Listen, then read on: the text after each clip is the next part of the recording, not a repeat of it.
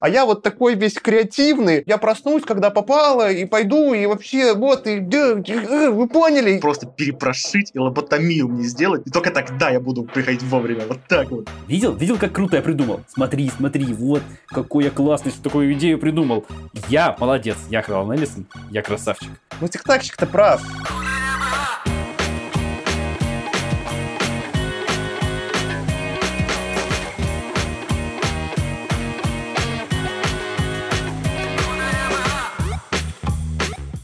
Всем привет! Вы слушаете «Худо не было» подкаст. Подкаст про научную фантастику. С вами сегодня я, Саша.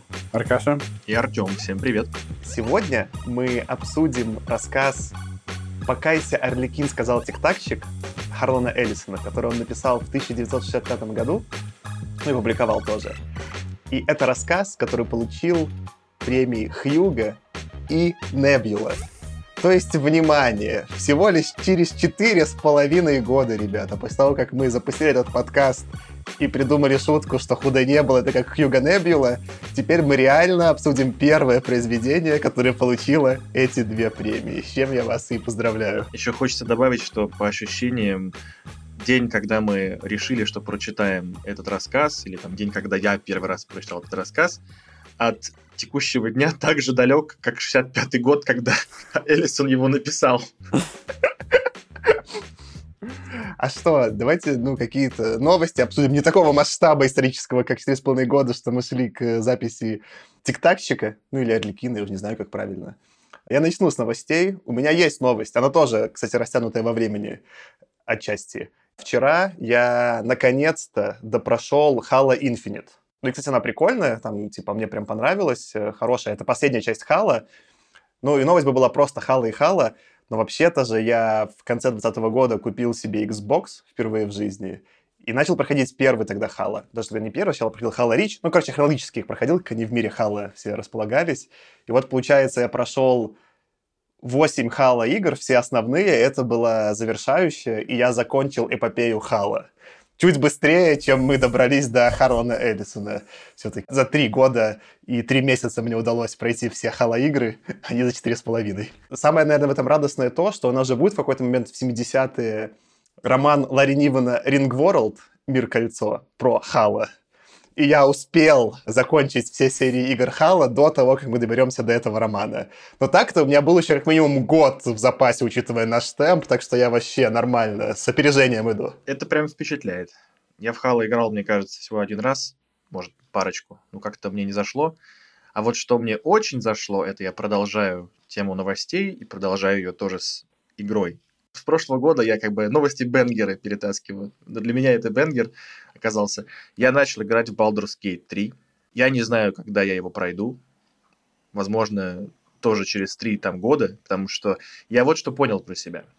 Знаете, вот с возрастом надо иногда просто признавать какие-то вещи про себя и с ними просто уже как бы спокойнее жить. Не гнаться за тем, кем ты хочешь быть, а принимать себя таким, какой ты есть. И вот я понял, что я просто жесткий казуальщик, и я отныне не буду стесняться этого факта, что я ставлю на играх самую легкую сложность, потому что, во-первых, мне интереснее сюжет, чем там все остальное, а во-вторых, и в главных. Я понял, что с тем, какой я не сфокусированный и не мотивированный игрок, если я хочу вообще в целом конец игры когда-нибудь увидеть, мне нужно все барьеры снять. То есть я могу пройти игру на обычной сложности, но я просто из той стопки игр, которые я начал играть, и которые я, вероятно, уже никогда не закончу, способ, который я нашел, это убирать сложность и просто наслаждаться flow. И слава богу, что сейчас делают такие игры, где вот этот самый flow и сюжет, и там истории, персонажи и все остальное, их вполне достаточно, и, и даже где-то это перевешивает, чем там, не знаю, сложность, механик, там, интересность разобраться, что как работает, и вот это все. Я это принял про себя, и я стал просветленным теперь.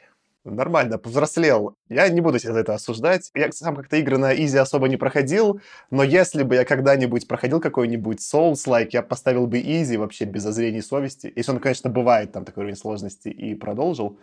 У меня к тебе есть вопрос про Baldur's Gate. Я спрашивал разных людей, когда там ходил там себе на новогодние праздники в гости, и выяснилось, что все нерды играют в Baldur's Gate. То есть как будто люди выкинули все остальные игры, и это прям феномен, все проходят Baldur's Gate. И я так понял, я, кстати, не понимал масштаб, там от 100 часов. Я такой, вот это да. Я один раз потратил э, в жизни на игру 100 часов, это была Зельда, и такой, ну, мне хватит на всю жизнь 100-часовых игр, но, видимо, придется повзрослеть тоже для Baldur's Gate. Так вот, я узнал, что там есть такое э, действие, ну, это не действие, а отыгрыш под названием «романсить». Кого ты романсишь в Baldur's Gate 3, Тёма? Основной персонаж для романса в Baldur's Gate — это Shadow Heart, это клирик, такая секси-клирик. Она, мне кажется, дефолтный персонаж для романса. Есть еще второй персонаж, который очень прикольный, но как бы это для людей с особым вкусом. Там есть Тифлинг, похожа на демона. Такая девушка с рогами там и хвостом, но очень секси девушка, как бы, если ты инту такие вещи, то почему нет? Но самое смешное, что есть у меня про это и странное, ну, как бы, в мире Baldur's Gate, наверное, не странное, но просто на там второй день игры я что-то там в какой-то диалог вступил со своим корешем по моей группе, магом по имени Гейл, мужиком, и внезапно он предложил мне там слиться, значит, в потоке какой-то там магической энергии, и я понимаю, что сейчас передо мной, типа, если я нажму кнопку, типа, согласиться, там будет какая-то роман-сцена, я такой, вот к этому я пока не готов. Так я еще не превознесся. Я не хочу смотреть только сцену. Я пойду кадрить Shadow Heart. Слабак. Тебе роль предложили отыграть, а ты не смог. Почему? А может быть, я отыграл ровно так, как я и планировал. Я не знал, что такая есть механика романтики. Как-то вообще, я особо в РПГ не играл такого вида. Играл в какие-то там, ну, японские совсем давно в детстве. Там таких линий не было. Там бывали какие-то, понятно, мутки между какими-то персонажами, но их не надо было отыгрывать, они просто иногда происходили.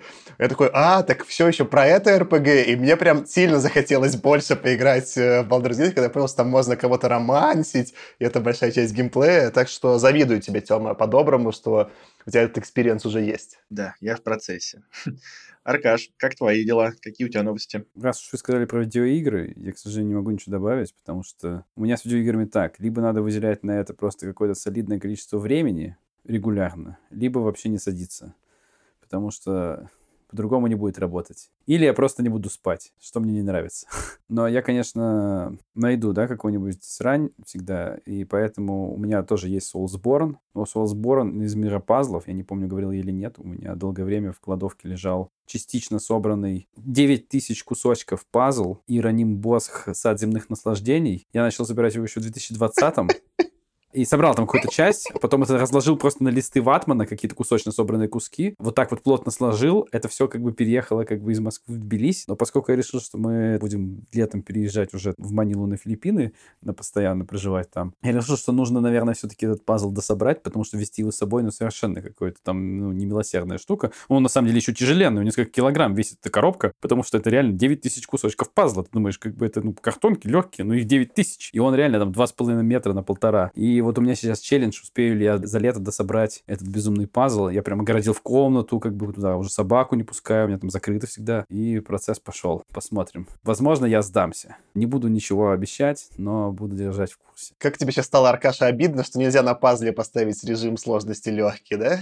Да, да, да, да, да. Но я уже задумался над тем, что можно на самом деле взять и написать, ну, на самом деле, там, на какой-нибудь, на лоу-кодить какую-нибудь приложеньку, что ты фоткаешь кусочек пазла, и он находит наиболее вероятную точку картины, в которую, скорее всего, это попадает. В теории это можно сделать. И тут даже, на самом деле, никакой там искусственный интеллект не нужен. Тут просто на компьютер vision, как бы, каких-то алгоритмов, скорее всего, простых можно это сделать. Но я не знаю, что мне будет больше влом, делать это или собирать. Но это, по сути, обнуляет смысл собирания пазла, как будто бы... Поверь, нет. Ты просто не собирал пазл на 9 тысяч. Ты понимаешь, там экспоненциально растет сложность. Как будто, Аркаш, если тебе пришлось для собрания пазла закодить свое приложение, это уже точно уровень сложности хардкор. Это как бы уже для ценителей точно. Даже если в итоге ты супер упростил себе задачу, ты ее не упростил себе в итоге. Я сейчас вспомнил, что мне на какой-то Новый год, году в 2000 каком-нибудь там 18 подарили коробку пазла на то ли две с половиной, то ли даже, по-моему, четыре тысячи кусочков. Я даже не распечатал ее, она все еще лежит в Москве. Надо бы ее, наверное, как-то доставить. Худо не было. У нас первый эпизод про Эллисона. Кратко расскажу биографию, потому что она довольно большая, там огромная статья на Википедии, можете почитать. Я какие-то аспекты просто, чтобы задать, что за персонаж, которые будут важны именно для этого эпизода нашего. Родился в 1934 году в Штатах, в Кливленде. Умер в 2018 за годы нашего подкаста в Лос-Анджелесе.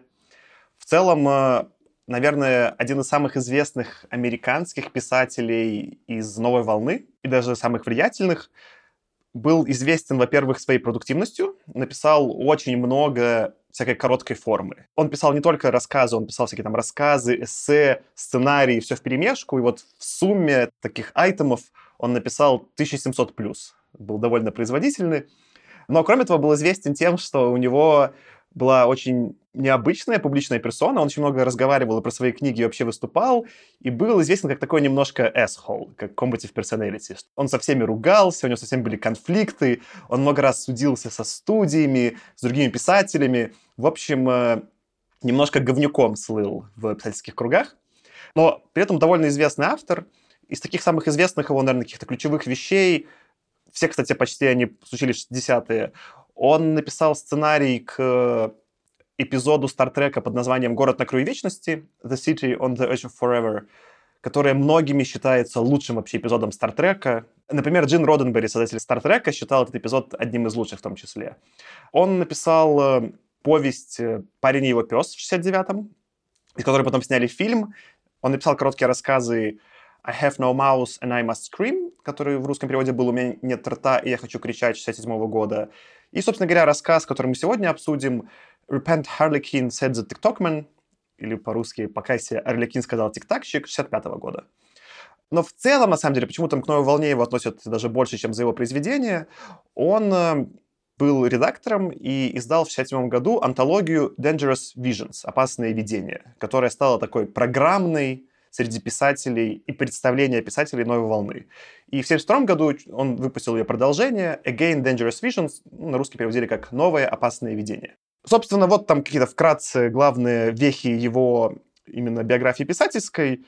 И вот учитывая свою такую огромную продуктивность именно в короткой форме и влиятельность, он довольно много премий получил. Он на самом деле получил 8 Hugo Awards, и одну он читал за половинку, потому что одну он за «Мальчика и его пса», ну, «Парня и его пса», получил за сценарий совместную с сценаристом фильма. И это он говорил, что это пол Хьюга у меня. И 4 Nebula Awards он получил, 4 премии Nebula. В общем, довольно титулованный был писатель. Сегодня мы обсудим, как я уже упомянул, его рассказ «Пока Сирликин сказал тиктакщик». Он написал его в 65-м, сразу же в 65-м издал в журнале Galaxy в декабре 65-го. И параллельно с этим, в том же 65-м году, он вошел в сборник Pain, God and Other Delusions. На русский перевода этого сборника нет, можно какие-то отдельные искать рассказы другие сборники. Но я, на самом деле, вот этот весь сборник прочитал, в интернет-архиве лежит, пожалуйста, можно ознакомиться. Рассказ «Пока Селякин сказал тиктакщик» получил в 65-м Небюла, в 66-м Хьюга. Ну, Хьюга обычно выдают с некоторой задержкой на коне. И в 2015-м уже ей даже выдали премию «Прометей. Зал славы». У них есть такая премия как бы за лучшее произведение. Так что довольно титулованный рассказ. Может быть, Аркаша, перескажешь нам вкратце, что там происходило в тиктакщике? Да, давай попробую.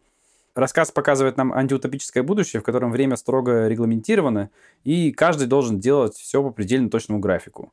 В этом будущем опоздание стало преступлением, за которое виновные наказываются сокращением жизни, и происходит это с помощью неких кардиопластинок, привязанных к имени человека, благодаря которым можно просто сократить время жизни человека или просто окончить его жизнь. Этими наказаниями руководит, собственно, безымянный глава отдела хронометристов по прозвищу Тиктакщик или Тиктокмен в английской версии, скрытый под маской. История сосредоточена на человеке по имени Эверетт Марм, который, замаскированный э, под анархического Орликина, поднимает причудливое восстание против тиктакщика. Он нарушает тщательно соблюдаемый график своего общества, на первый взгляд, окружающих безумными методами, например, отвлекая фабричных рабочих от их задач, осыпав их тысячами разноцветных мармеладных конфет. Тиктакщик со временем становится все больше озабочен проделками Орликина и бросает все больше силы на охоту за ним, от которой долгое время тот скрывается, в том числе благодаря своей хаотичности. Поймать Орликина нужно именно физически, поскольку имени его тиктакщик не знает, с помощью кардиопластинки не может сохранить его жизнь. В конце концов, Орликин пойман – Тиктакщик призывает его покаяться и говорит ему, что вот его предала его любимая, которая желала вернуться в пунктуальное общество, в котором живут все остальные. Арлекин лично смехается над приказом Тиктакщика покаяться. Тиктакщик решает не останавливать сердце Арлекина, а вместо этого промывает ему мозги в стиле 1984 Джорджа Оруэлла. Арлекин в итоге с промытыми мозгами снова появляется на публике, заявляет, что раньше ошибался, что всегда хорошо приходить вовремя, и после чего его казнят. А, закрывается в итоге рассказ тем, что сам диктарщик недоверчиво насмехается над комментарием одного из его подчиненных о том, что он, мол, отстает от графика на 3 минуты. И сам диктарщик просит его просто проверь часы и спокойно уходит дальше. Спасибо, Аркаш, за пересказ. Давайте начать обсуждение и начнем с классического вопроса. Как вам? Что, Тёма, скажешь? Как тебе рассказ? Неоднозначный такой рассказ, потому что в какой-то момент я на этом эпизоде хочу понять, может, вы мне поможете, за что все-таки выдали Хьюга и Небюла этому рассказу? Почему ему? Потому что рассказ, который не прячет совершенно никак свои мысли, которые он хочет донести, Тут нет такого, что мы будем гадать прям. А что же хотел сказать великий Пушкин? И как раз-таки с этой точки зрения я вот немножко недопонимаю, чем же так он всем зашел. Ну, я как бы немножко кекнул, но совсем чуть-чуть. Для меня достаточно проходная такая история, типа было и было. Понятно. Аркаша, тебе как? Я здесь с Артемом соглашусь в этом смысле, что он норм, он написан хорошо, и я не читал, я хотел прочитать по-английски, но не успел. В русском переводе, я не знаю, это вот такой переводчик, молодец, или, ну, то есть там действительно вот он ухватил что-то такое или сам добавил, но он написан очень сочно, и это действительно отличается по написанию от многого того, что мы читали, особенно в короткой форме. Он просто норм, ну, то есть он хороший рассказ. Хороший, понятный, Артем прав, что он не то чтобы много скрывает, но мне тоже до конца непонятно, а чего вокруг хайп-то такой. Почему так получилось, что это первое вот такое, что получил Хьюго и Небюла. То есть, если сравнивать, не знаю, с чем-то, что мы будем обсуждать в скором времени, например, с той же Дюной, да, как бы это, конечно, совершенно разный уровень. Саша, ты что скажешь? Мне скорее не понравилось. Я причем помню, когда мы читали это 4,5 года назад, ты, Тёма, был пожестче в своей первой оценке. Я такой, типа, говорил, нет-нет, наоборот, нормально, вот мы сейчас почитаем больше, пишем контекст. И я, наоборот, защищал скорее рассказ. Теперь прочитал, ну, совсем слабенько. Я потом раскрою на эпизоде, почему лично мне показалось слабенькое. Я еще прочитал дополнение к нему сборник. Эта ситуация тоже не улучшила, потому что в сборнике это, наверное, ну, если не самый сильный рассказ, то на втором месте. И это в целом такой вот стилек Эллисона, он такой. Наверное, я понял, что Эллисон не мое. Я почитаю, конечно, еще из образовательных целей, но мне не импонирует. Но в целом на эпизод я бы скорее бы заявил две темы. Обе связаны с тем, что это писатель новой волны. Одна — это вот как раз-таки то, что вы заявили. Интересно обсудить, почему все-таки именно этот рассказ получает их и Небюла. А вторая — в чем же новая волна? Почему мы относим Эллисона, этот рассказ, к новой волне? Худо не было. Я опять, как этот человек, отвечающий за контекст, немножко наброшу сначала маленького исторического контекста. В том сборнике, который я читал, там Эллисон пишет сам предисловие к своим рассказам. Там некоторые предисловия по длине как пол рассказа. В смысле, что он прям не стесняется, пишет много букв. И там к сборнику еще написано предисловие, по-моему, Сильвербергом, что ли, или даже Муркаком. Короче, каким-то тоже там одним из чуваков, его там э, писателем-фантастом, друганом. И там некоторые интересные факты есть именно про специфично этот рассказ. Первое, что нужно знать про биографию самого Эллисона, он все время везде опаздывал. Легенды складывали вот э, среди писателей-фантастов, как бесполезно вообще сдать Эллисона. И сам Эллисон, и вот его там друг писатель рассуждают, да, то там есть эта доля некоторые, может, даже его личной обиды, что как тяжело жить человеку, который везде опаздывает. Даже когда он старается успеть, он все равно опаздывает. Но все его уже ненавидят, потому что это понятно, что ты опоздаешь и все равно вот отношение такое есть легкое негативное, это проскакивает. Но даже без предисловия можно было бы догадаться. Героя зовут в английском Харликин, а писатель Харлан Эллисон. Поэтому не то, чтобы он скрывает то, что он сам и стал прототипом Орликина, борющегося с системой. Такой, скорее, типа, смешной просто фан-факт. Но именно про что сам Эллисон заявляет, про что рассказ, да, и почему он считает, что этот рассказ стал таким популярным, он рассказывает такую историю, что ну, понятно, что этот рассказ, после того, как он получил премии, там его включали во все сборники, много раз переиздавали, и хотя бы поэтому он был таким одним из самых читаемых у Эллисона. Но он утверждает, что к нему на таких лекциях и выступлениях, которых у него был миллион, как мы знаем, вместо того, чтобы писать книги, писал рассказы и выступал. К нему подходили различного рода студенты и благодарили его, утверждая, что рассказ стал вообще первым их столкновением с идеей гражданского неповиновения. Там даже, по-моему, в начале есть цитаты из Таро, если не ошибаюсь, которая в явном виде это подчеркивает. Ну и дальше, в общем-то, ты же, Аркаша, пересказал, сюжет действительно про это. Он описывает какого-то персонажа, в данном случае Орликина, который устраивает гражданское неповиновение и показан как персонаж положительный. Ну, конечно, во второй половине 60-х очень странно слышать о студентах, которые в первый раз услышали о гражданском неповиновении из э, рассказа Харлана Эллисона. Ну, то есть люди просто я не знаю, в каком-то пузыре живут, потому что, ну, движение за права, например, чернокожих в Штатах тех же самых с середины 50-х годов было. Роза Паркс, это там какой, 54-й или 55-й год, которая отказалась там, типа, пересаживаться в место для черных. Множество протестов было, в том числе в виде мирного протеста гражданского непоминания. Короче, я понимаю по духу, почему люди про это говорили, но это же люди, живущие немножко в своем пузыре тоже. То есть нужно понимать, как не могу не про это не прокомментировать. Я бы тут еще уточнил, что про это рассказывает сам Эллисон в своем предисловии. Я попытался это закросс-референсить какие-то другие источники, которые не Эллисон, что это говорят, и я таких не нашел. Поэтому в данном случае есть некоторая призма писателя, а он, это видно и по другим предисловиям, в целом по его карьере, много бахвалится. Поэтому, опять же, тут можно какой-то еще добавить там долю скепсиса просто из-за этого. Ну и тогда забавно, что если это действительно так, если действительно студенты вдохновились именно его книгой, его рассказом, либо это действительно была единственная книга, которая про это говорила, в чем я лично сомневаюсь в это время, либо они выбрали тогда очень странный рассказ, в котором, по сути-то, абсолютно неуспешен был гражданский протест, гражданское неповиновение. Более того, оно было репрессивно подавлено, и, и вот этот вот 1984 метод переключения контактов в мозгу явно скорее что-то рассматривается как неудачный финал для нашего протагониста. Ладно, финал, мне кажется, ты странно, что оцениваешь как неудачный, но давай про это обсудим еще отдельно. А давайте, ну, как бы, я думаю, мы чуть позже вернемся именно к вопросу про новую волну. Давайте начнем, наверное, с этого главного предположения, что есть вот научно-фактическое предположение про время, которое управляется бюрократами. Кстати, из смешного, опять же, как это, я буду сегодня мастер фан-фактов. В какой-то момент подавал Эллисон в суд на фильм «In Time» с Тимберлейком за плагиат утверждая, что слизано с тиктакщика. Я тоже, кстати, вспомнил про этот фильм, э, и, честно говоря, сама идея в фильме мне показалась подана наиболее удачно, чем у Эллисона. Ну, потому что у Эллисона она очень коротко, а в фильме она действительно интересно раскрывается. Несмотря на то, что фильм, скажем так, спорный в некоторых моментах, но сама идея там подана интересно. Давайте поговорим про эту саму идею. Я, может, начну. Мне кажется, вот если что-то мне и понравилось в рассказе, то вот именно идея бюрократа, который забирает время. Мне не понравилось, как это подано, опять же, поговорим про чуть более отдельно, но сам факт, что вот, да, я смотрел фильм «In Time» тот же самый, я могу представить его такую же антиутопическую версию, это явно сделано сильно заранее, 60-е.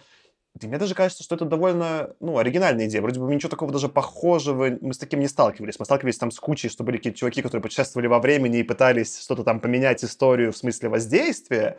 Но в смысле прямого, да, вот этого метафоры, что государство у тебя может забирать разными способами время за что-то, в данном случае за что там отдельный разговор, довольно странно забирать за опоздание, ну, может, сейчас обсудим.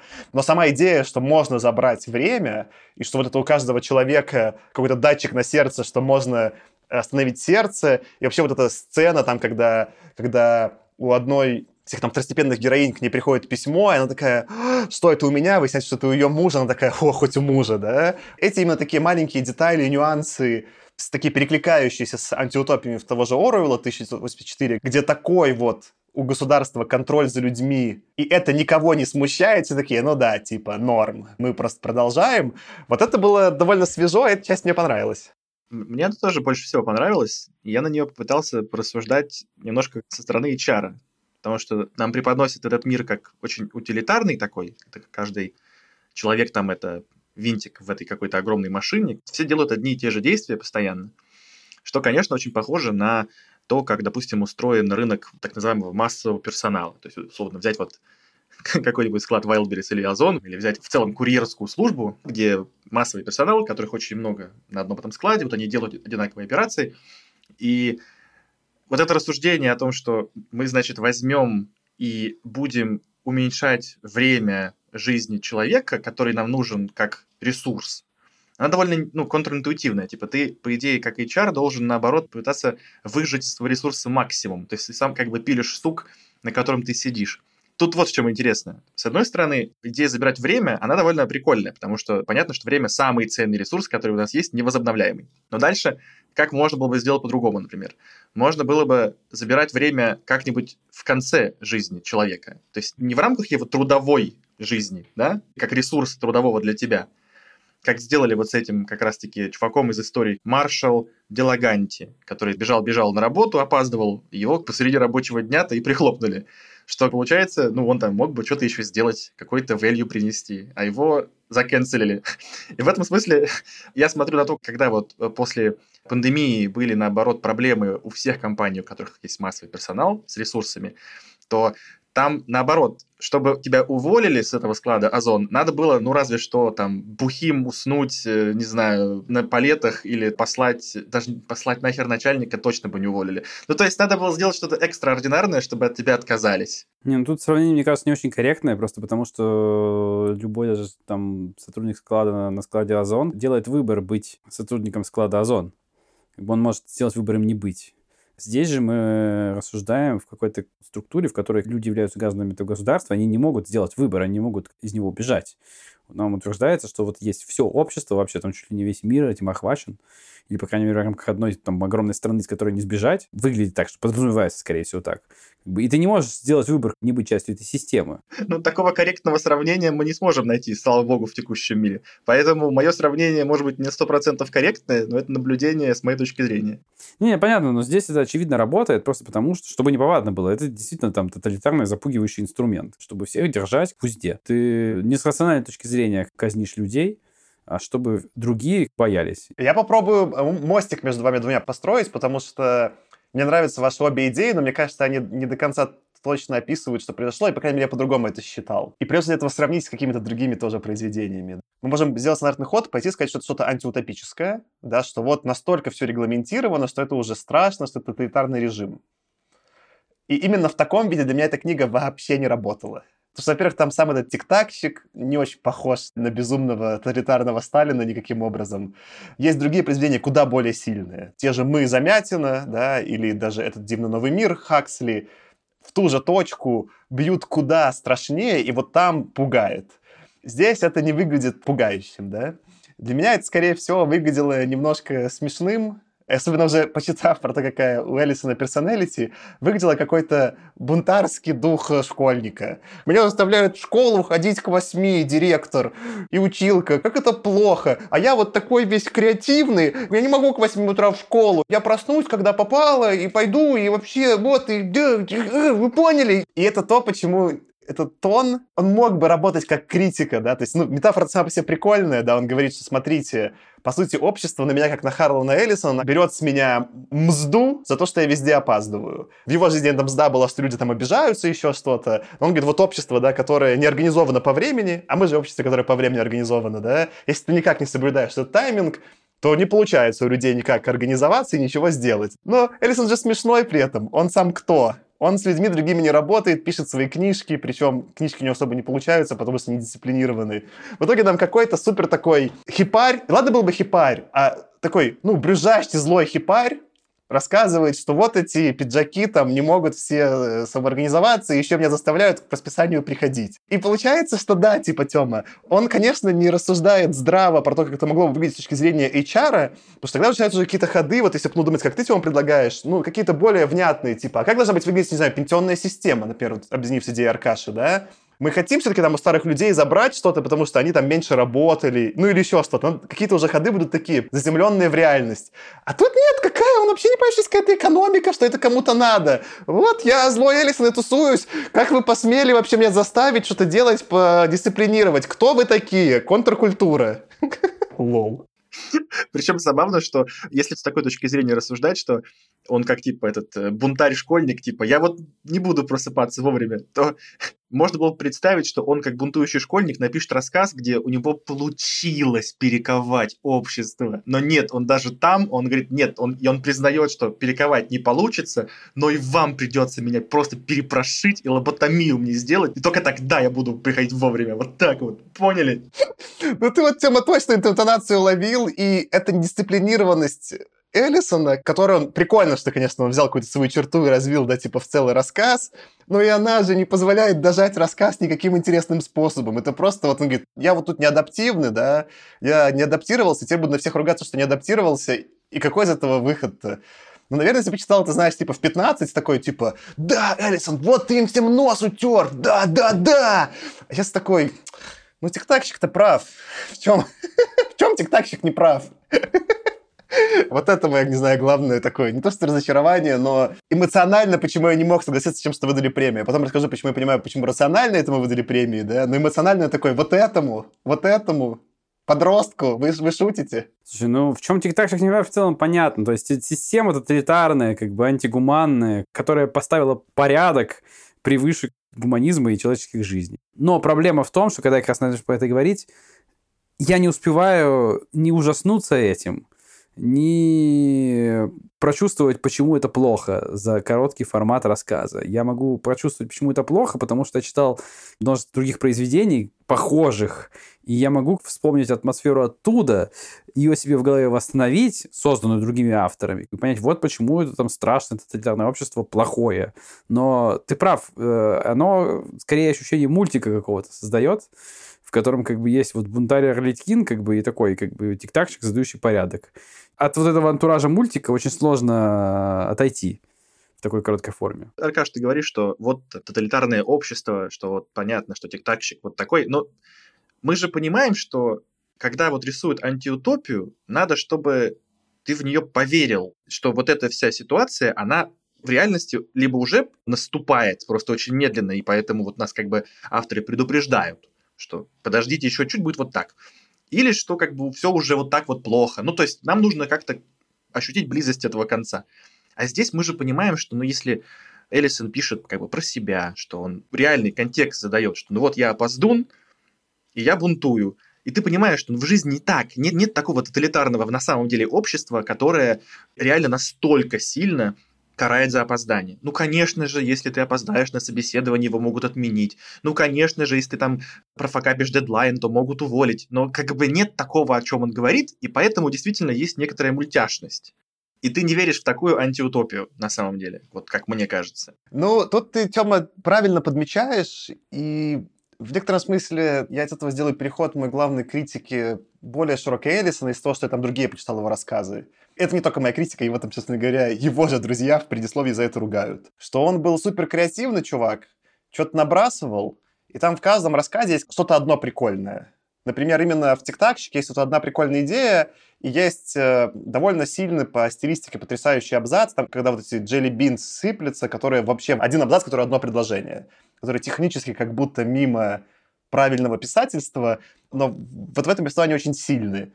Ну, в общем-то, и все. А в остальном он такой скорее остался фэнтези, причем не глубокая фэнтези-писатель. То есть это не фантастика-фантастика, он все время какими-то такими около метафоричными способами рассуждает. Такая, это спекулятивная фантастика, он почти по современным меркам такой вот ближе к Пелевину, что ли, к магическому реализму, да, то есть так, если сравнивать именно стилистически, как он устроен. Он больше использует, понятно, там, приемов научной фантастики, потому что тусовался с фантастами в этом гетто, но в целом это ближе к Пелевину по стилистике повествования. И было бы окей, если бы он эти свои иногда неплохие находки доводил до ума. Но я вижу, как ему самому лень довести это до ума, и в этом рассказе, и во всех остальных. Я прочитал сборник этот Pain God, там 8 рассказов, там каждый раз вот это вот, я такой читаю, ну, ну, идея, давай, давай, Элисон. Я сижу уже такой болею, давай, давай, Элисон вот смотри, сейчас ты хорошо поймал, и какой-то, знаешь, бывает даже какая-то страница у него, читаешь такой, вот эта страница прям хорошо пошла, да-да-да-да-да, давай, давай, давай, давай. И как только я начинаю радоваться, что оно идет, он дропает такой, да, да плевать. И вот это, конечно, вообще не идет на пользу ни продажи антиутопии, ни эффекту этого рассказа меня как современного читателя. Я могу добавить, что я тоже относительно недавно просто ознакомился с э, творчеством Эллисона. То есть я почитал там рассказы, его самые популярные, то есть вот этот, у меня нет рта, но я должен кричать, тварь с тысячи лиц, которая кричала о любви, как-то так еще один из его очень известных рассказов. И еще там ряд рассказов, которые там самый популярный, просто сборник был «Лучшая Харлана Эллисона». И у меня реально, вот я не читал ничьих предисловий, но у меня вот просто, вот просто по прочтению его было ощущение, что почти каждый рассказ, который он пишет, это вот история, что на треть он раскрывает какую-то классную идею, а потом две трети рассказа мне такой говорит, ну что, заценил, да, какую классную идею придумал? Понял, да? Видел? Видел? Видел, как круто я придумал? Смотри, смотри, вот, какой я классный, что такую идею придумал. Я молодец, я Харлан Эллисон, я красавчик. А ты читай. Понятно, что это я преувеличиваю, я немножко комично это все преподношу, но у меня вот было такое ощущение от многих его произведений. Аркаш, это не привычишь, я читал сборник, ну, такой, ну, это уже более, вот было позднее издание этого как раз-таки Pain God и Naza Delusions, и там, я же говорю, было предисловие Эллисона к каждому рассказу, и они все еще тоже в таком тоне написаны, типа, смотрите, что я придумал. Я это вот тогда написал, и с пацанами обсудил, и потом мы нормально продали. В целом это канон, что часто бывает, когда сборники такие уже более поздние вот именно авторов, они пишут свои предисловия. Например, тот же там, не знаю, Азимов много хвалит себя, такой немножко приукрашивает. Маркетинг у него там неплохой в своих предисловиях, что, конечно, я робот, все предсказал, да, в таком ключе. Но он это все-таки делает чуть более не то что тонко, но уместно, да, когда он излишне нахваливает «Я робот», а это прям программное, суперважное, влиятельное произведение, это чуть меньше выбивается. Например, там в предисловиях Кларка, я читал его сборник рассказов, Кларк просто по сути описывает, что была за идея, как он ее придумал, ну, в смысле, какой-то вот рассказывает подноготную процесса. А Эллисон вот именно в том тоне, как ты, Аркаша. Я не просто это придумал, я потом это еще и продал. И там, конечно, там просто, например, этот сборник называется Pain God in Other Delusions, и там сначала длинное предисловие, почему Pain God, что там типа эти вот рассказы соединены темой боли, да, что они все про боль. И там действительно вся такая общая тема, как нонконформисты страдают в разных обществах, и там вот все такие рассказы. И он пишет вначале, вот я-то Эллисон, я знаю про боль я видел боль. Я таких семь рассказов про боль написал. И это, конечно, ну, это прям очень, очень наивно, что ли, не знаю, да. И это на меня прям разрушало. Лучше бы не было этих предисловий, все равно выпячивали в тексте. Но с предисловиями это совсем уже не можешь отделаться, что смотришь какого-то нахваливающего себя, не знаю, Джеймса Бонда, какой он, какой он классный, ну, понятно. Я сейчас рассказывал и понял, что вот что мне вспомнилось. Я однажды в детстве в больнице лежал по какому-то поводу, не помню, что-то там мне лечили.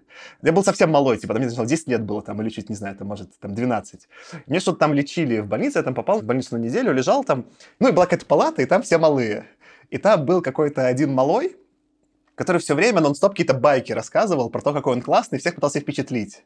И у него там эти байки шли по нарастающей, все не запомнил, но, типа, он все время рассказывал, типа, каждый вечер более крутую, ну, и все слушали, типа, дети такие слушают, типа, да-да, кивают, как это круто. А то, на который меня размотало просто до истерики, он рассказывал, что вот сейчас он живет в больнице, но однажды он попал в такую сильную аварию, что ему ампутировали голову. И дети такие, ну, там, там какие-то пятилетки такие, да, да. Вот, вот, Эллисон это вот этот чувак для меня. Ну и просто забавно еще, что, я бы сказал, иронично, что человек, который не докручивает идеи, был редактором. То есть это можно ну, ожидать было бы от просто автора, но по идее у него профессиональный навык должен быть помогать докручивать идеи. Кем было мне как великий чувак? Не факт, что Элисон умел. Не обязательно, что если человек сам не может написать крутую идею, ее раскрыть, что он не может редактировать. То есть, наоборот, вполне может быть, что он сам, у него не получается, но чужую работу он вполне может докручивать. Я не знаком с его работой как редактора, я не читал его сборников, то есть вот этих собранных. На самом деле интересно, как-нибудь, может быть, доберусь. Но оно не противоречит на самом деле. Там и смешного про эти сборники, что он же должен был потом третий в какой-то момент издать. И так никогда и не сдал, и там прям до конца своей жизни обещал, что вот-вот, вот уже вот-вот, там уже и права закончились на кучу рассказов и все такое, он не был издан. А потом все-таки права на этот сборник э, выкупил Стражинский, который писал много комиксов, сериал еще писал «Вавилон 5». Стражинский выкупил, и как будто в этом году обещает, что выйдет таки спустя много лет сборник э, следующий Dangerous Visions на основе начальных на наработок Эллисона. Халлан Эллисон тоже обещал каждый год что вот-вот-вот выйдет, поэтому можно сказать, что Стражинский продолжает, так сказать, как бы перенял строительную палочку. Справедливости ради, даже Стражинский уже два раза переносил, это еще 22 должно было все выйти, и пока не получилось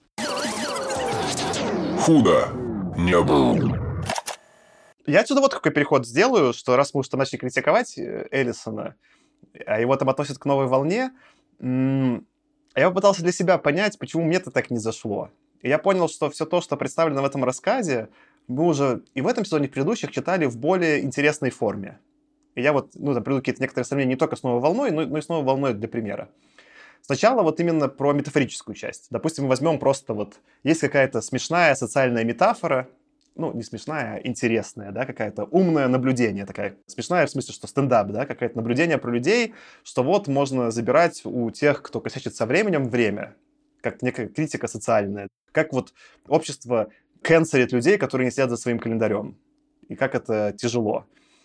Но мы читали Шекли много, который вот мастер именно этого. Взять какую-то немножко ироничную почти, да, допущение про какое-то социальное наблюдение и развить в лучших моментах в интересный сюжет. Шекли побеждает, мне кажется, вот по уровню социальной метафоры Эллисона вообще нокаутом, почти любым рассказом, а уж хорошими прям, ну там типа нокаутом в первом раунде.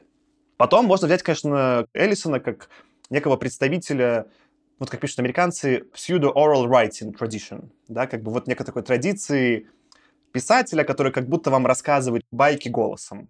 Какой-то из более старых в таком ключе будет Марк Твен, да, такой как бы рассказчик нам что-то рассказывает. Мы читали, возможно, лучшего американского автора прошлого века такого, это Вонегут. Там очень слышится, что как будто вот этот, да, голос такого немножко, да, барда нам что-то вещает. Опять же, Вонегут вот в этой стилистике, да, псевдооральной истории, мне кажется, тоже нокаутом легко побеждает э, Эллисона, поэтому я уже читал это в лучшей форме. Окей, возьмем новую волну. Мы говорим, хорошо.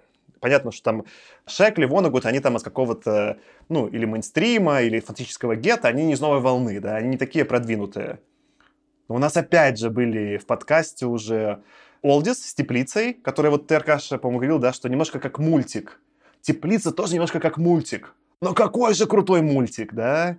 Та же тональность некоторая, да? С одной стороны антиутопичная, с другой стороны такая немножко, да, как бы комично-мультяшная, но как прекрасно подано, да? Опять же, мне кажется, Олдис супер легко побеждает, и даже по длине. То есть он смог какую-то, да, там, рассказ бы не смог про это написать, Эллисон уже бы бросил. А Олдис выживает целый роман, который там, может, только к концу чуть-чуть сдает темп. И опять же, из «Новой волны» у нас был в подкасте Баллард, его «Затнувший мир», где вот эта общая идея новой волны про то, что технологии не так хорошо, подана именно в антиутопичном ключе.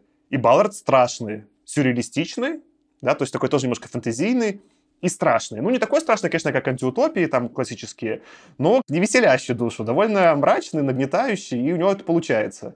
И снова Эллисон проигрывает, да.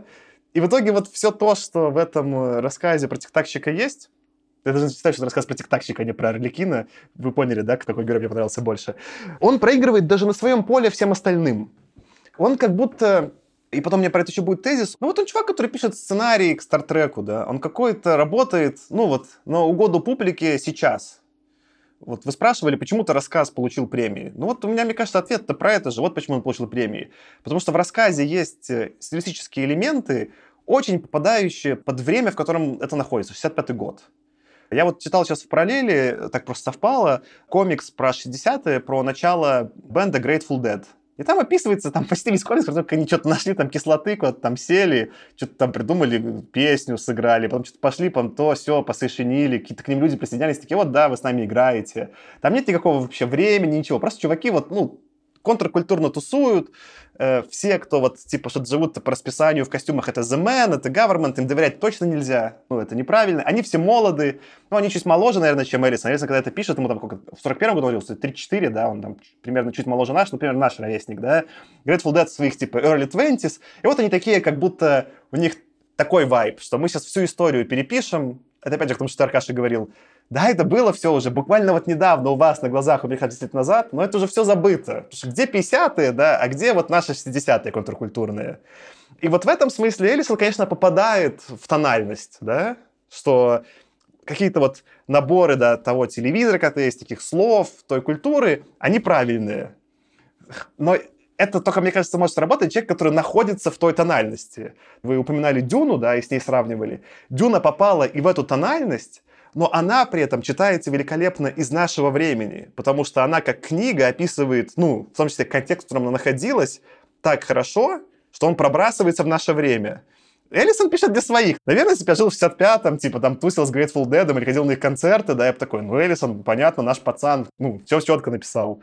Но когда мы читаем из нашего времени, он такой, ну, ты не придумал, ты просто калейдоскопно пересклеил какие-то пойманные из поп-культуры фрагменты. Ну, окей. Я даже больше скажу, я думал, что эта история должна как раз-таки читаться страшнее из сегодняшнего дня. Ну, потому что, по идее, общество как раз-таки у нас идет в сторону того, что мы там больше такая ориентированная на календари культура, все нужно, времени мало, надо все успеть, бизнес, бизнес, бизнес, дела, дела, дела, да?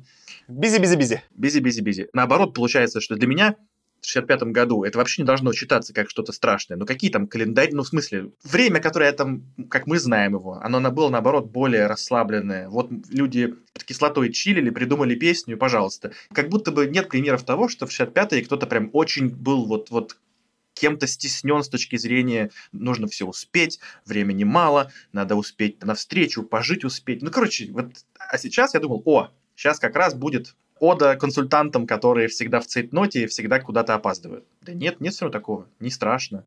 Я согласен, я тут зацеплюсь это просто за не страшно. Ты больше, конечно, про часть, про продуктивность. И нас можно было бы, как уже там каких-то технарей-айтишников, попугать продуктивностью нормально. И, конечно, Элисон не способен.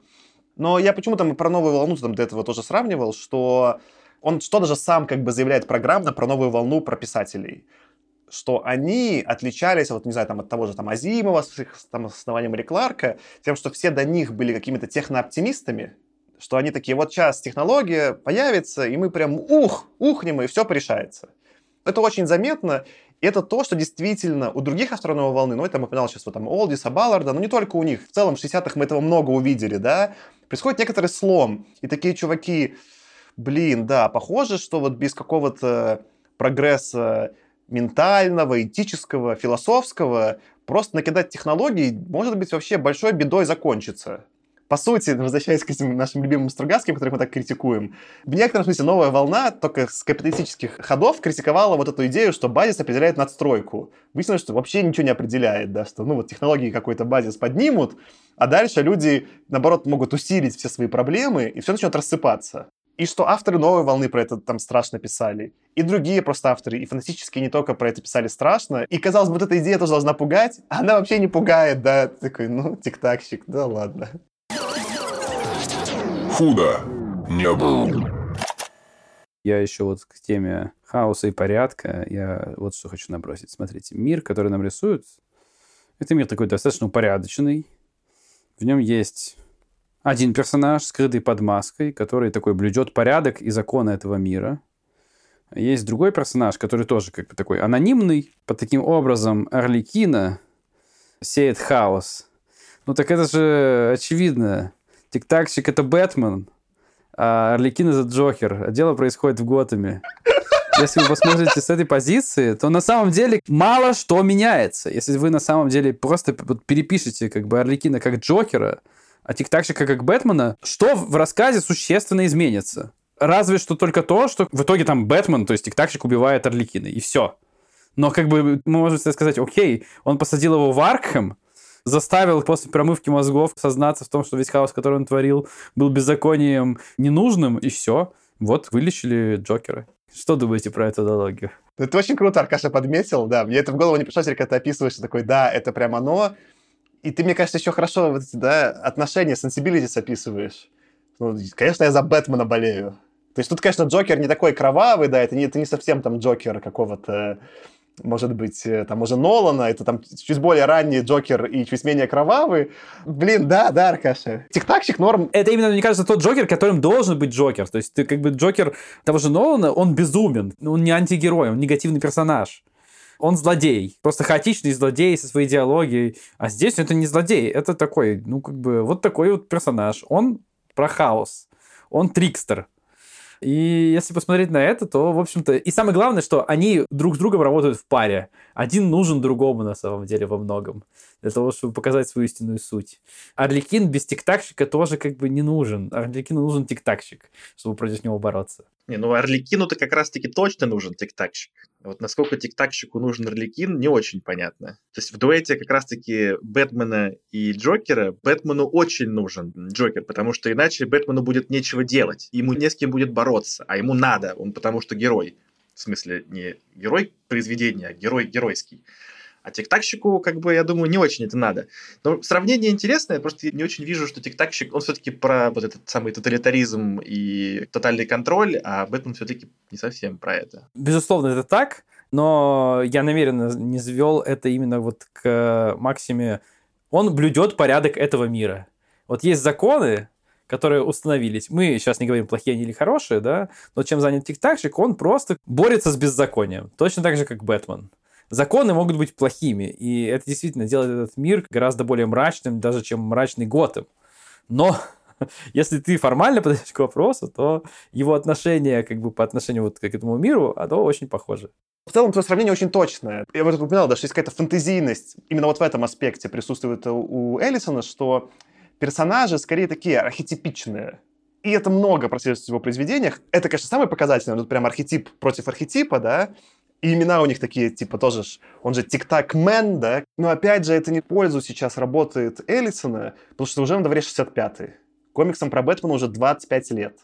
Это уже Стэн Ли появился, и уже там весь Марвел современный выдумывает вместе с Дитко. И забавно, что к ним отсылается Эллисон, наверное, в моменте, да, это было контркультурно, да, типа сделать фантастическом рассказе Тиктокмана это как вот когда там Пинк Флойд Доктора Стрэнджа на свою обложку альбома поместили. Но весовая категория не та. В итоге то, что он цитирует, по силе настолько перевешивает то, как он это цитирует, что для меня вот, ну да, типа твоя трактовка, Аркаша, еще сильнее деконструирует рассказ в худшую сторону. Вот да, я как раз хотел сказать, что если бы действительно у них был такой вот этот dynamic дуо, когда каждый нужен был по-другому, так же, как Джокер нужен Бэтмену и наоборот, я бы скорее вот бы сказал, о, блин, вот это прямо интересно. Тогда бы это было интересное рассуждение в краткой форме о том, что мир на самом деле не черный и белый, а вот это такие сообщающие сосуды, что зло и добро, инь-янь, бла-бла-бла. Но он этого тоже не делает. И поэтому даже архетипы получаются какие-то... Это единственное, что могу сказать в защиту Эллисона, ну, может быть, даже не в защиту, а как найти хорошее во всем происходящем, что все-таки ему хватает рефлексии в этом персонаже, которого он описывает себя, не сделать тиктакщика совсем уж злодеем-злодеем, да, и оставить ему какие-то, ну, не то что положительные черты, но сделать его таким немножко действительно бюрократом в первую очередь, да. Но что куда еще интереснее, что есть арка «Кто сдает Орликина», что у него есть его там партнерка, не знаю, там она там жена или нет, которую он тоже достал, что он все время опаздывает и она его сдает тиктакщику, да, и поэтому так он, ну, попадается. Получается, Эллисону хватило некоторого чувства вины или легкой рефлексии понять, что вот это не по времени поведение негативно влияет на людей, в том числе самых близких. Ну, и она не показана как там полная предательница, то есть не, не то, чтобы там прям разрушает ее образ окончательно. Мы, кстати, не знаем, сдала ли она его правда, потому что мы лишь знаем, что тиктакщик говорит Эрликину, что она его сдала. У нас нет доказательств, что это произошло.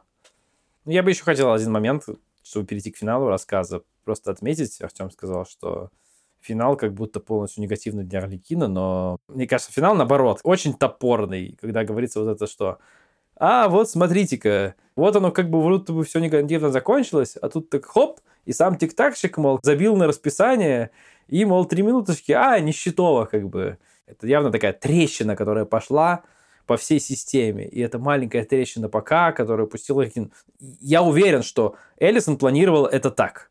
Я абсолютно уверен, что это как бы именно вот цель последнего абзаца рассказа именно задать вот это. Оно сделано, на мой взгляд, слабовато. Как бы я понимаю, что он так хотел, но для меня это какого-то катарсиса, да, не наступает. Я как бы... У меня не переворачивается с ног на голову все, что произошло. Нет ощущения такого, которого, вероятно, он хотел достичь. Но я практически уверен, что Эллисон именно этого хотел. Так вот почему ты сказал, что типа как же так, концовка неплохая. А я вообще по-другому прочитал эту концовку. Я вообще это сейчас обсудим. Я вообще, у меня полностью другое представление было о том, что я дочитал. И как раз-таки я опирался, по сути, на то, что изначально Саша сказал про нападку Эллисона как школьника. И для меня высказывание было такое, что я вот, значит, да, не буду просыпаться к урокам, идите в жопу, вам придется меня перепаять, и вот только тогда... А потом он говорит, но вообще-то сами учителя-то тоже опаздывают, только им можно почему-то, потому что они у власти – и у них есть академические 15 минут вот эти в кавычках. Просто мы как бы почему-то как общество согласились, что учителям-то можно, а нам типа нельзя. Я это финал прочитал, что на самом деле просто он показывает, что вообще-то этот тиктакщик осознанно говорит, что правило к нему неприменимо. Типа, и то, что я опоздал на 3 минуты, пс, часы сверьте. Я вообще вот так прочитал это. Ну, это рядом. Я думаю, там в любом случае была выпад в сторону власти, да. Почему, неважно в какой форме, да, тем, кто у власти можно. Дальше просто, мне кажется, ты просто, Аркаша, такой более мрачно рисуешь картину, что вот трещина пошла, это первый раз случилось. А может быть, это вот школьник, который говорит, а я все время вижу, что вот твои родители на работу немножко там опаздываете, или там классуха там, да, вот я видел, она приходила на минуты позже, да. Можно и так, и так считать. Я думаю, независимо от этих двух трактовок, это все равно слабо Это не сильный удар. В смысле, что если хотелось бы вот скорее по линии твоей, Аркаша, да, что ну, типа, один раз оступился, да, потому что власть тебя развращает, и потом ты наделаешь делов, да. Мы читали более страшные произведения, там понятная дорожка, да, как бы, но она драматичная в конце. В конце концов, Breaking Bad, посмотрите, это концовка, сделанная в виде шести сезонов потрясающих. Если мы хотим больше по линии, что общество несправедливое, как ты, Тёма, предлагаешь, да, что вот одним можно, другим нельзя, или что-то во всех нас есть, да, типа, что мы все опаздываем, но вот просто вы больше в долги сгоняйте тех, кто вот хуже со временем обращается, да, что вот вы такие недобрые, да, что просто тем, кто попал на 3 минуты плюс-минус, мы им все прощаем, да, а тем, кто вот сильно не попадает, как я, Харлан Эллисон, вот нас вы обижаете, да. Ну, опять же, можно было бы какую-то, наверное, построить такой интересный сюжет, более такой про то, что инклюзив. Если бы это было как-то зафреймить как disability, что у него какая-то вот такая особенность, и общество мешает ему с ней жить, да, и как-то через какой-то гуманный зайти вот этот ход – Опять можно было бы, но его тоже у Элисона нет. В итоге получается такой очень выпад школьника, Николки вообще. Ну просто в трактовке Аркаши получается, что как будто бы все-таки какой-то эффект у этого акта был, что трещина пошла. И тогда действительно студенты могли подумать, о, ну ладно, нужно, придется пожертвовать жизнью кого-то, но в итоге мы начнем побеждать систему, и потом следующие после нас эту трещину, значит, бла-бла-бла. А в моей трактовке получается, что студенты боролись, но как бы не с тем. Они боролись с опрессивной машиной, которая заставляла быть вовремя, а бороться надо было с коррупцией, что вообще-то опаздывать всегда было можно, просто им нельзя, а другим можно. И тогда, ну, типа, мы боролись, боролись, а вообще-то не с тем. И это получается ну, более негативная трактовка. Очень смешно, конечно, что, по сути, мое прочтение, оно более оптимистичное с точки зрения вот основной идеи. Твое более пессимистичное. И если бы ты, конечно, спросил заранее, то я бы очень удивился, если бы заранее сказали, что я прочитаю более оптимистично, а ты наоборот. Но я думаю, то, что вы зацепили, оно еще вот чем прикольно, что, мне кажется, оно отображает отличие нашей точки во времени от э, точки Эллисона, да? Что все, что вот было до него, до новой волны, это вот то, что называется модерн. Это просто мы на серьезных щах что-то показываем, честно, прямолинейно это анализируем. Вот, собственно говоря, примерно вот в 60-е, вот у нас был тот же там «Новая волна», Баллард, и тут Эллисон, да, это уже постмодерн. Тут есть все время такие, типа, подмигивания, что все зыбко, и тиктакщик ошибается, и Орликин, непонятно, что там, что есть правда, ну, короче, вот такие приколы. Надо весь этот модерновый мир обстебать, разрушить цинично, да, и что-то тогда нас ждет хорошее. Ну, или неважно, что-то в целом ждет. Но мы-то живем уже, как заявляется, в эпоху метамодерна, потому что вот этот постмодерн, он слишком циничный, ну, на наши вкусы, да, что, ну, все разрушили, и что дальше, да? А модерн слишком какой-то скучный, нереалистичный. Да-да-да, вот все так вот и работает по рельсам, как бы так ни было, да?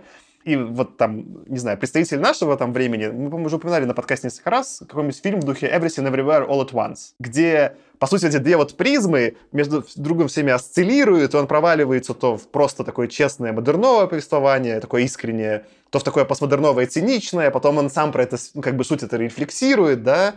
Вот такой, скорее, да, исторический момент. И Элисон не в нем. Он находится такой просто наивным евангелистом не особо умным, просто постмодерна. И ты такой, ну да, и чё? Худо не был. Мне кажется, это отличная точка, чтобы завершать наш эпизод.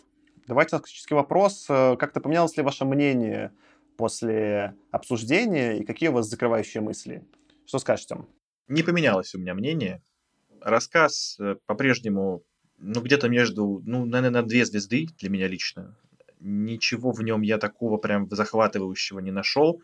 Отдельные элементы действительно внимательные читатели могут отметить. И интересную идею с этим хронометражом времени, и с абзацем, где написано будто бы вот без знаков препинания одной мыслью. Все это отдельные элементы, похожие на вот некий черновик того, а как я мог бы, если бы, и дальше вот какое-то многоточие. И неизвестно, чего не хватало Эллисону, чтобы полностью, может быть, усидчивости ему не хватало, не знаю, чего-то не хватало для того, чтобы все-таки каждую эту идею докрутить. Ну и, наверное, наше обсуждение просто меня убедило в том, что, ну да, мое изначальное впечатление более-менее правильное. Или, по крайней мере, более-менее среднее по нашей больнице. Спасибо, Тём. А что ты скажешь, Аркаш? Ну, я тоже не то, чтобы у меня сильно мнение поменялось. Мы, в общем-то, обсудили какие-то интересные моменты, наверное, которые я не ухватил, обсудили, но, в общем и целом, я по-прежнему считаю, что, ну, рассказ нормальный, ну, то есть он неплохой даже по меркам того, что мы читали, а мы читали в целом достаточно хорошие вещи, я бы не сказал, что он прям проседает, что он там безумно плох.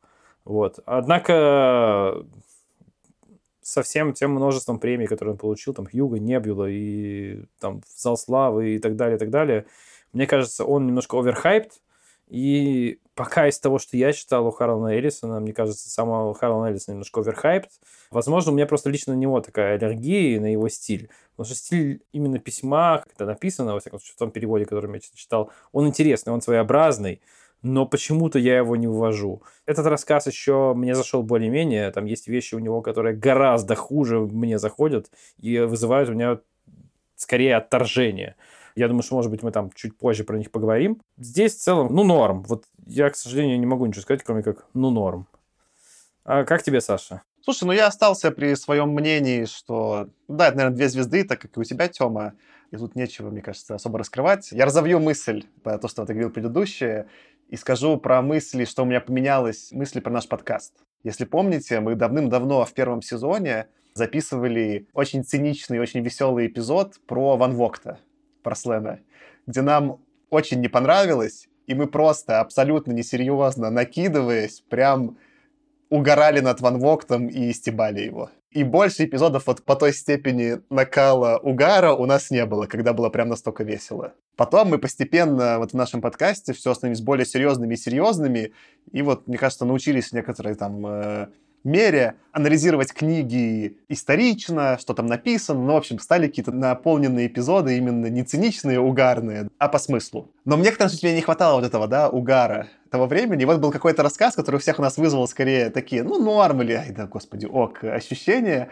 И мне кажется, получилось одновременно и анализ более-менее разумный, но и смешно, что вот этот дух некоторого угара над Ван Моктом вернулся. Так что мы, в отличие от Элисона, смогли попасть в метамодерн, и это мне нравится. Правильно ли я понимаю, что ведущие этого подкаста выражают общественный протест против количества премий, которые получил этот рассказ? Некое гражданское неповиновение. Это не общественный протест, а частный. Ну что ж, давайте на этой смешной ноте и завершать. Но перед тем, как мы попрощаемся, несколько важных вещей. Во-первых, напомню, что у нас есть телеграм-канал. Мы в нем а, постим всякие новости про эпизоды, какие-то смешные там факты, картинки. Например, вот здесь к этому эпизоду я залью а, фотографию Эллисона с фигуркой Арлекина и Тиктакщика, который ему подарил то ли читатель, то ли друг. Так что подписывайтесь на канал, там интересно. Но нас еще можно и поддержать. Тёма, расскажи про это. Котейки, обязательно поддержите нас на Boosty, сервисе подписки на контент. Мы туда стараемся заранее выкладывать эпизоды, которые попозже выйдут на основном канале, или еще бывает какой-то уникальный контент. Но и кроме того, мы благодарим наших подписчиков в каждом выпуске, потому что, как я сказал, они котейки. Тем более, что этот выпуск у нас особенный как Саша сказал в начале эпизода, добраться до Хьюга плюс Небулы заняло какие-то всего лишь жалкие 4,5 года, и мы поэтому очень рады, что именно этот эпизод мы смогли смонтировать полностью на деньги, полученные от слушателей. И в этом выпуске благодарность от нас улетает Дарье, Евгению Николаеву, Владиславу, Прыг-скоку, Дмитрию Латикову, Алексею Иванову, Хадижат и барабанная дробь не зря Саша вспоминал Альфреда Ван Вогта, потому что у нас появился слушатель, который купил именно эту подписку. А это наша самая дорогая подписка. Вы можете посмотреть, сколько она у нас стоит. Она была сделана вроде как ради фана, и тем не менее этот самый уважаемый человек с ником Суваринеко. Спасибо огромное всем, а особенно низкий поклон Суваринеко. Будьте такие, как Суваринеко. Но всем спасибо большое. Всем спасибо, увидимся в следующем эпизоде. Пока. Пока. Пока-пока.